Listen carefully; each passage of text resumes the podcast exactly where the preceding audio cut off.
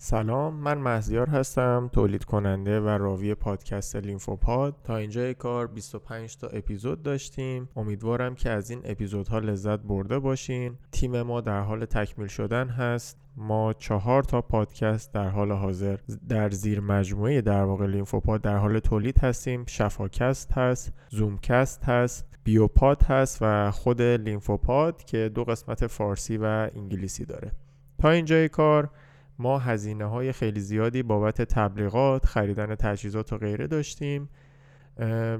خوشحال میشیم که شما رو در کنارمون داشته باشیم تا بتونیم تجهیزاتمون رو تکمیل کنیم بتونیم فایل های بهتری آپلود کنیم و بتونیم از در واقع پادگیرهای مناسب این فایل ها رو در اختیارتون قرار بدیم.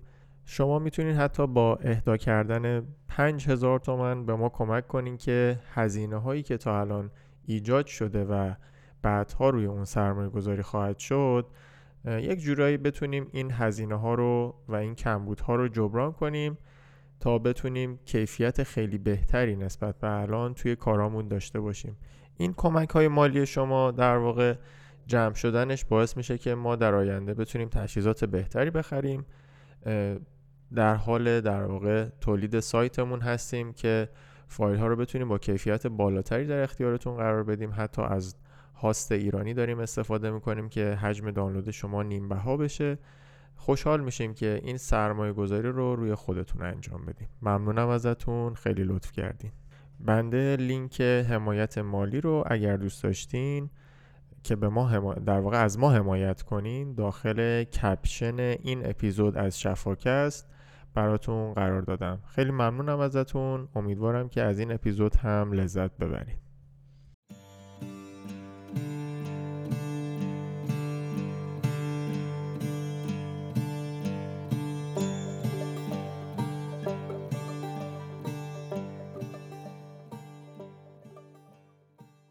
سلام دوستان وقتتون بخیر باشه. شفا هستم. صدای منو از شفاکست میشنوید. ما موجی از نیفوپات هستیم که قرار هر هفته با بررسی یک کیس از اینترنال مدیسن مهمون گوش های شما باشیم. از اینکه ما رو حمایت می‌کنید بسیار ممنونیم. یک آقای 19 سالگی دانشجو که تشخیص سیستیک فیبروزیس برای ایشون داده شده بود وقتی که در حال خوندن درساشون بود به شکل ناگهانی دچار سرفه های شدید میشن و همراه این سرفه متوجه دفع حجم زیادی از خون میشن. ایشون سریعا توسط خانواده به مرکز درمانی مراجعه می‌کنن. فشار خون ایشون هفتاد ضربان قلب حدود 140 و O2 saturation ایشون هم 85 درصد هستش. و به شکل شدیدی نزدیک به سی تا چهل بار در دقیقه تنفس دارن. ایشون به ندرت در حد یک یا دو کلمه می‌تونن صحبت کنن و ظاهرشون pale و رنگ پریده هستش و به طور قطعی در respiratory distress هستن.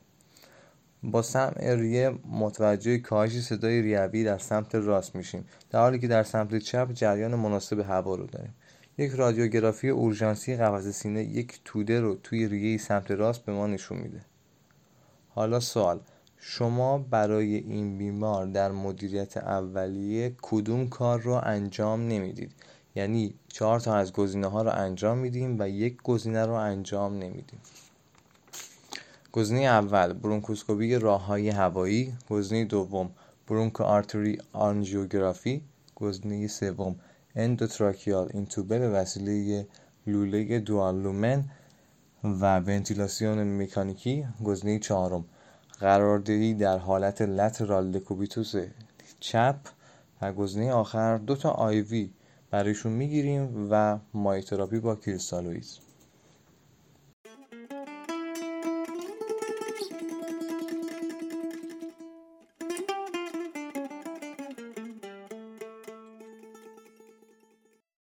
حالا که شفا case رو تا اینجا آورده دوست داشتم که بهتون بگم از این فضایی که این جاها بین case ها ایجاد شده شما می‌تونین برای تبلیغات پادکست یا محصولات خودتون استفاده کنین.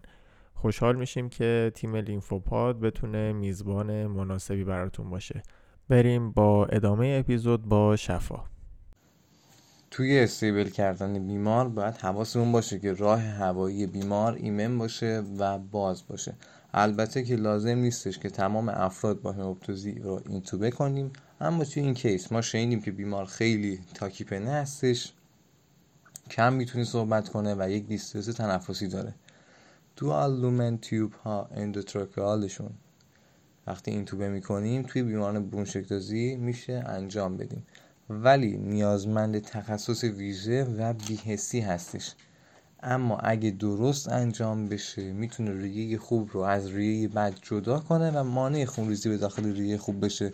پس تا الان می‌دونیم که گزینه C و E یعنی گزینه 3 و 5 ما اقدامات درستی هستش.